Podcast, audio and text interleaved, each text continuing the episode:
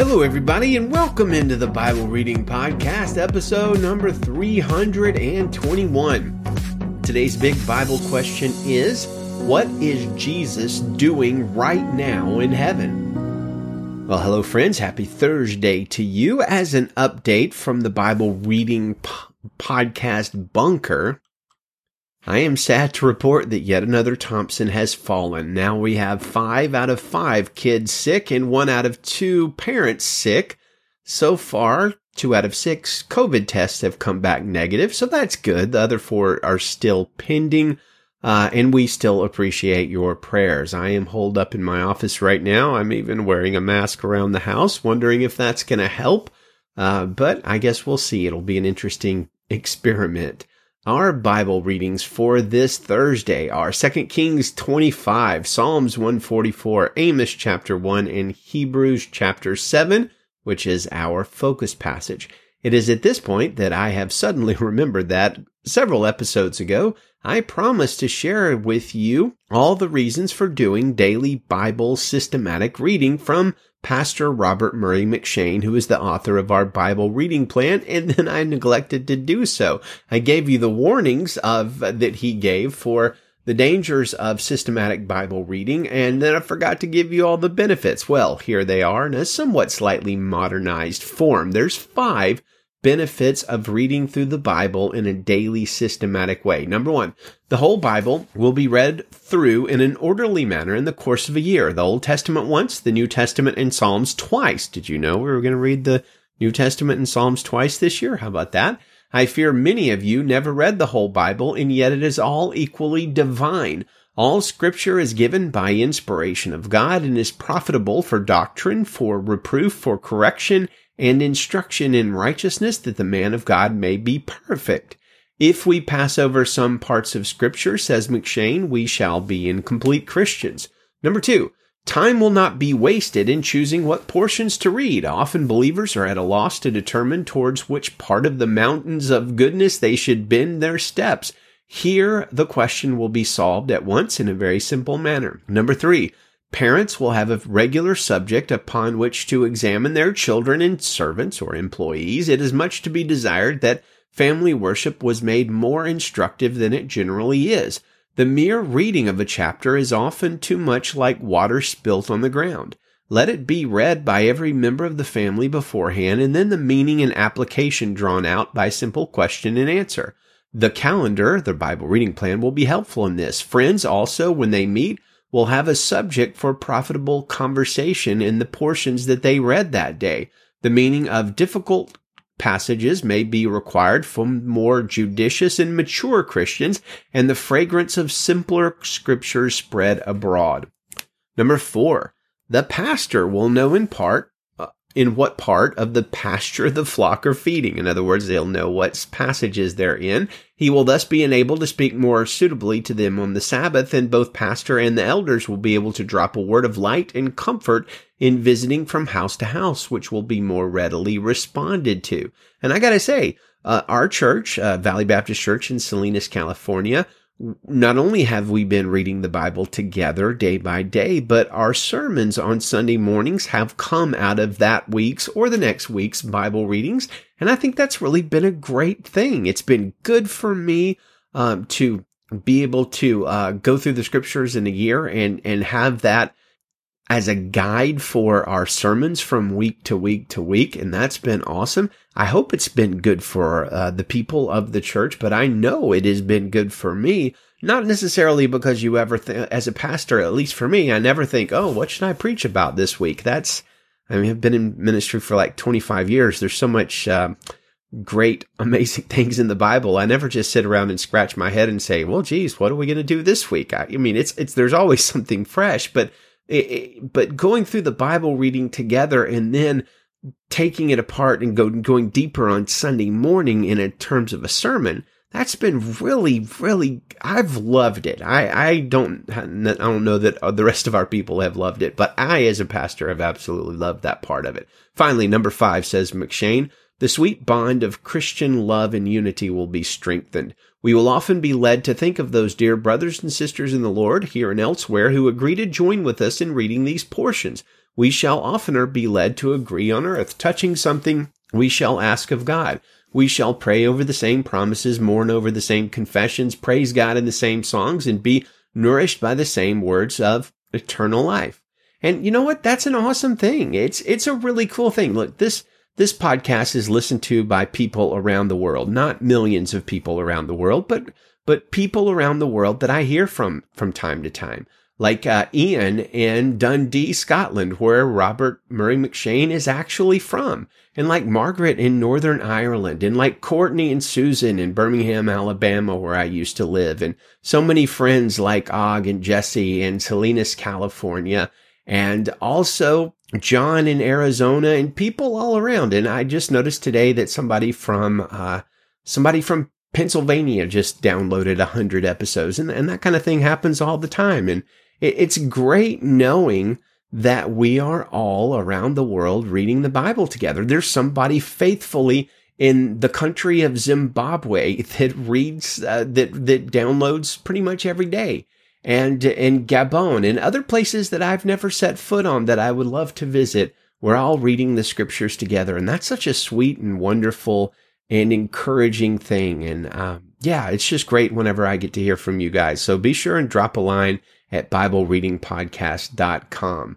I note here that we did come cover some of those reasons of M'Cheyne's a lifetime ago on episode number two of the show, but many people have joined us since then, and it's always good to have a reminder of why we are reading the Bible in this manner. Well, today, our focus is on the book of Hebrews, chapter seven, and our question, probably seemingly a little bit on the unanswerable side on the surface, is actually addressed pretty specifically in the Bible. If I were to ask you right now what somebody three thousand miles away from you was doing, and you couldn't see them at the moment, you might be at a loss to know. If I were to ask you what was currently happening on one of the moons of Neptune right now, you probably also would be stymied.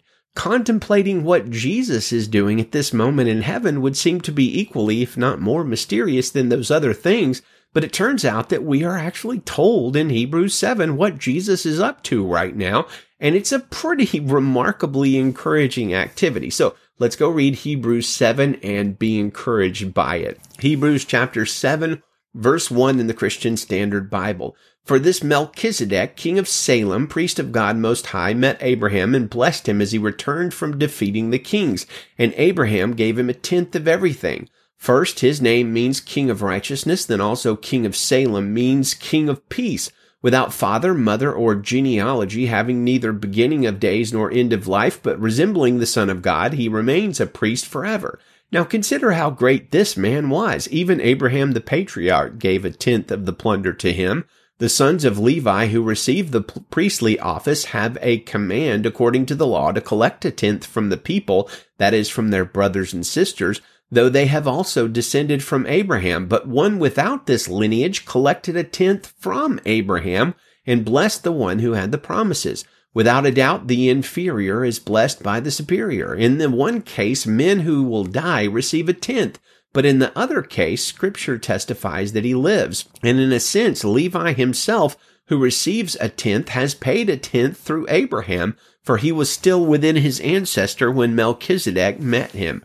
Now, if perfection came through the Levitical priesthood, for on the basis of it people received the law, what further need was there for another priest to appear, said to be according to the order of Melchizedek, and not according to the order of Aaron? For when there is a change of the priesthood, there must be a change of the law as well. For the one these things are spoken about belonged to a different tribe. No one from it has served at the altar. Now it is evident that our Lord came from Judah, and Moses said nothing about that tribe concerning priests, and this becomes clearer if another priest like Melchizedek appears, who did not become a priest based on a legal regulation about physical descent, but based on the power of an indestructible life.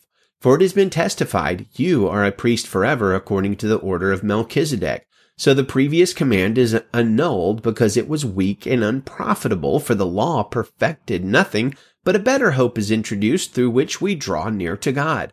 None of this happened without an oath, for others became priests without an oath, but he became a priest with an oath made by the one who said to him, the Lord has sworn and will not change his mind, you are a priest forever. Because of this oath, Jesus has also become the guarantee of a better covenant. Now, many have become Levitical priests since they are prevented by death from remaining in office, but because he remains forever, he holds his priesthood permanently. Therefore, he is able to save completely those who come to God through him, since he always lives to intercede for them.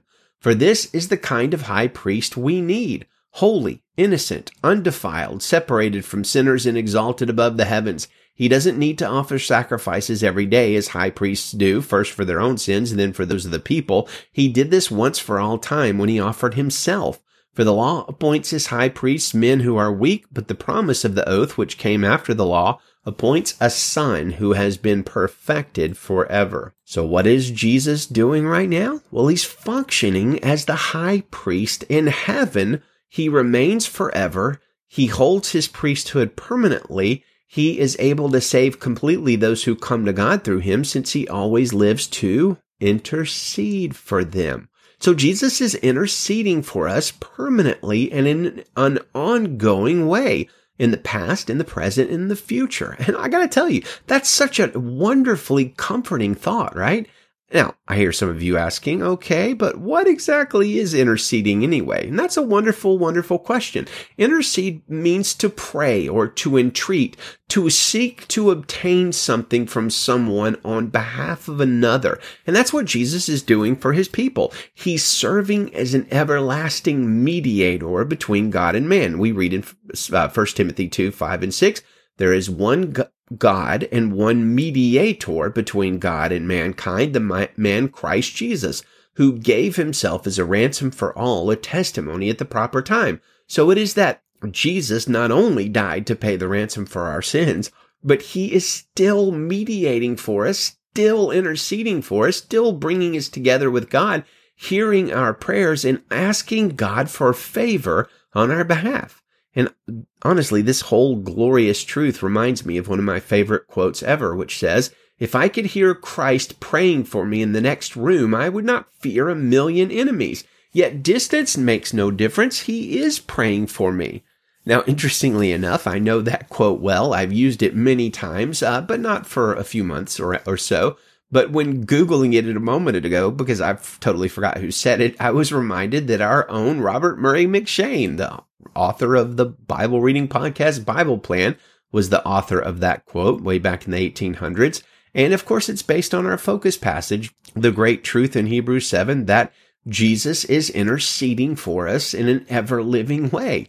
So I want us to fix this in our mind, remembering this glorious, wonderful, and comforting truth whenever we are going through a trial. Jesus is not up in heaven relaxing or playing tennis or something crazy like that. He's in heaven day by day, day to day, interceding and praying for you and I, his people. That's a wonderful bit of truth for us to revel and rejoice in today. Whatever you're going through right now, and life may be really tough for you. And I got to tell you, our household right now, having six out of seven of us sick, that's not fun. I, I hate when other people are sick uh, in the family. But whatever I'm going through right now, whatever you're going through right now is made all the better knowing that Jesus, who bled and suffered for us, who died on the cross, paying the price for our sins, is now still gloriously ministering to us and blessing us with his active prayers and intercessions. That's just mind-blowing. He, it's not like he hasn't already done enough. He's done more than enough, a billion times more than enough, and yet his ministry continues on a daily basis praying for us. It's astounding. It's mind-blowing. Well, how does this help us practically? I think you can imagine the many ways, but J I Packer, uh, the theologian from Canada who just recently died a couple of month, months ago, points out one way in which this helps to strengthen our own prayers. As the heavenly high priest, the risen Christ lives to make intercession for the saints. We learn this in First John two one, Romans eight thirty-four, and Hebrews seven twenty-four and twenty-five. Only in the name of Jesus and by that way which he has opened do sinners have access to the Father, John fourteen six. The Holy Spirit sent by the Father unites us to Christ in saving faith and gives us the confidence to call God Abba, Father, just like Jesus did. We do not know the plan by which God wills all things to work together for our good. We do not know, therefore, how to pray according to that plan, but The Spirit aids our weakness. He prays for us with an inarticulate groaning, says Romans eight, twenty-six through twenty-eight. And so we have this situation where the Holy Spirit is praying inside us, and Jesus is praying and interceding for us from heaven. And man, I don't think we could be covered any better than that. So let me close with an excerpt The, from a letter that John Amazing Grace Newton wrote to a friend of his, in which he twice quotes and takes comfort from today's blessed truths. And may it comfort you also. So John Newton says, "We have an advocate with the Father, Jesus Christ the righteous, who now appears in the presence of God for us. An awful cause we had to manage in the court of heaven, and when we expected to be asked what we could say, that judgment should not be given and executed speedily against us, we were dumb and without plea."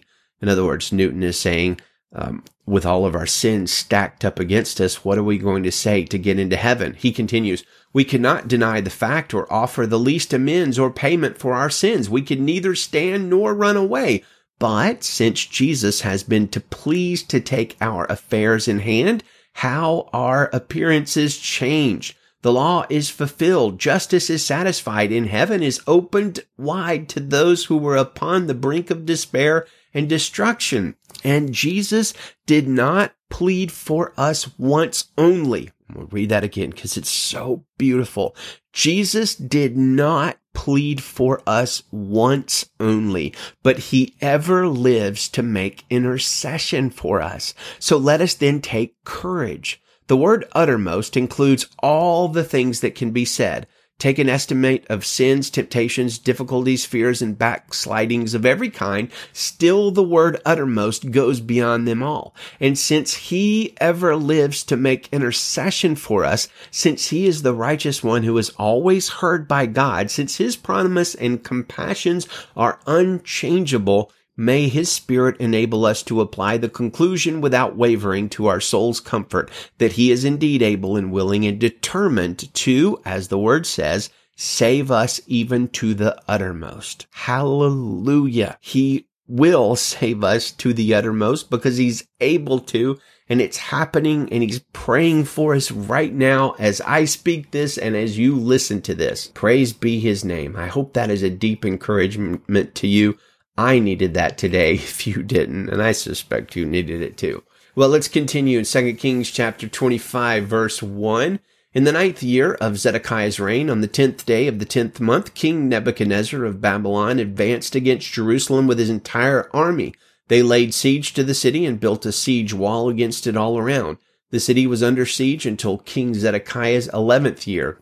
By the ninth day of the fourth month, the famine was so severe in the city that the common people had no food. Then the city was broken into, and all the warriors fled at night by way of the city gate between the two walls near the king's garden, even though the Chaldeans surrounded the city. As the king made his way along the route to the Arabah, the Chaldean army pursued him and overtook him in the plains of Jericho.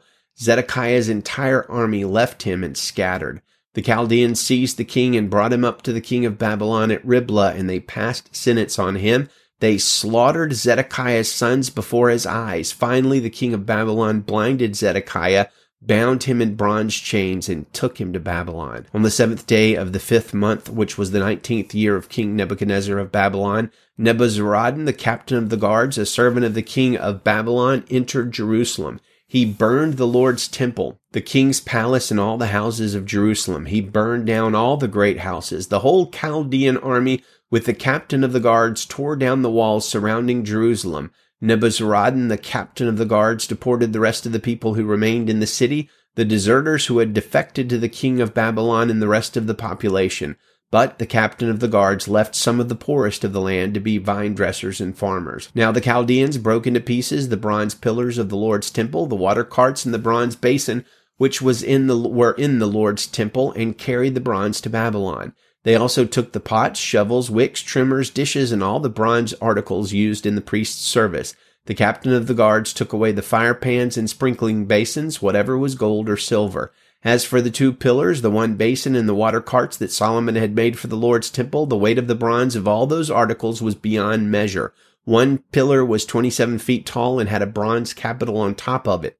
the capital, encircled by grating and by a grating and pomegranates of bronze, stood five feet high. The second pillar was the same, with its own grating. The captain of the guards also took away Seraiah, the chief priest, Zephaniah, the priest of the second rank, and the three doorkeepers. From the city he took a court official who had been appointed over the warriors, five trusted royal aides found in the city, the secretary of the commander of the army, who enlisted the people of the land for military duty, and sixty men from the common people who were found within the city. Nebuzaradan, the captain of the guards, took them and brought them to the king of Babylon at Riblah. The king of Babylon put them to death at Riblah in the land of Hamath, so Judah went into exile from its land. King Nebuchadnezzar of Babylon appointed Gedaliah, son of Ahikam, son of Shaphan, over the rest of the people he left in the land of Judah.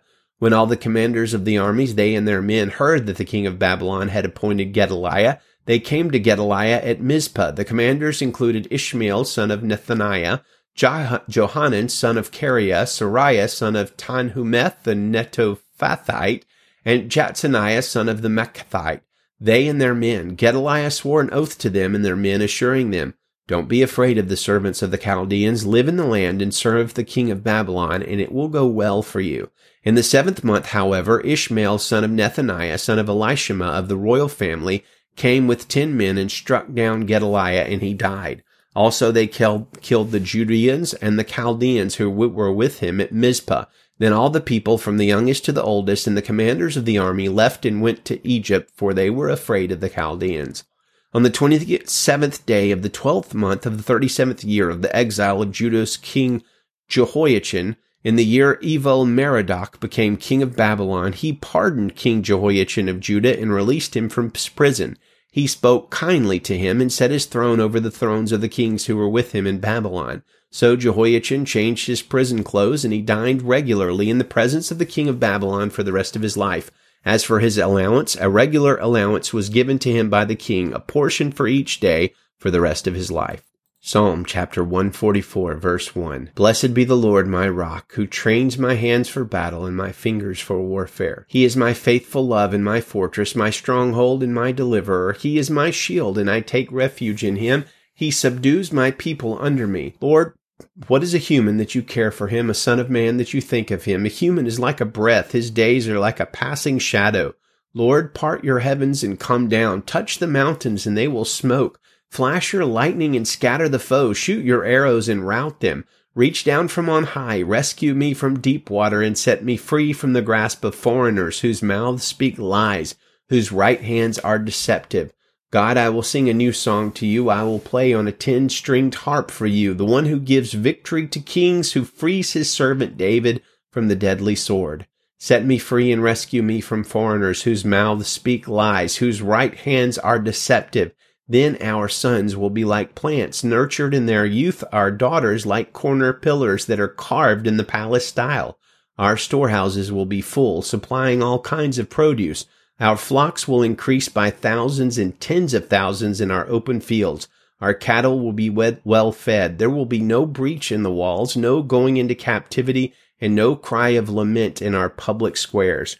Happy are the people with such blessings. Happy are the people whose God is the Lord. Amen. Amos chapter one, verse one. The words of Amos, who was one of the sheep breeders from Tekoa, what he saw regarding Israel in the days of King Uzziah of Judah and Jeroboam son of Jehoash, king of Israel, two years before the earthquake. He said, "The Lord roars from Zion and makes his voice heard from Jerusalem.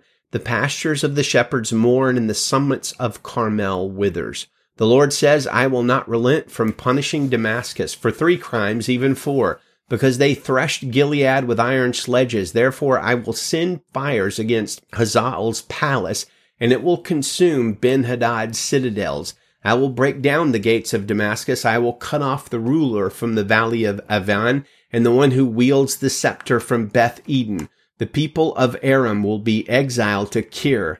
The Lord has spoken." Verse six, the Lord says, "I will not relent from punishing Gaza for three crimes, even four, because they exiled a whole community, handing them over to Edom. Therefore, I will send fire against the walls of Gaza, and it will consume its citadels. I will cut off the ruler from Ashdod, and the one who wields the scepter from Ashkelon. I will also turn my hand against Ekron, and the remainder of the Philistines will perish. The Lord God has spoken.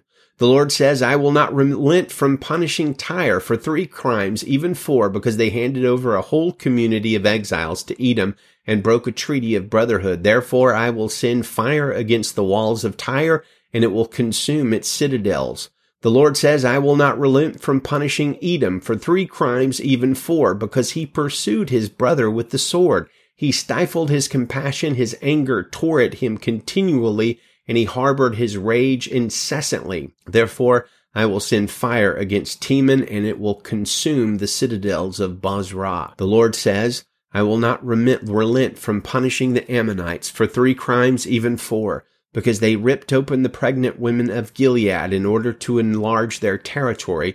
Therefore, I will set fire to the walls of Rabbah, and it will consume its citadels. There will be shouting on the day of battle and a violent wind on the day of the storm.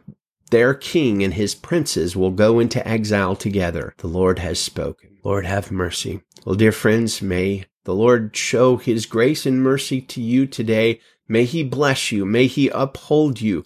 May he pin and highlight and cause you to remember this wonderful truth that we've spoken about today, that Jesus is on his throne in the temple of heaven as the high priest and mediator, ever living to make intercession for his people. May that encourage you to the depths that it should. In Jesus' name, good day and Godspeed.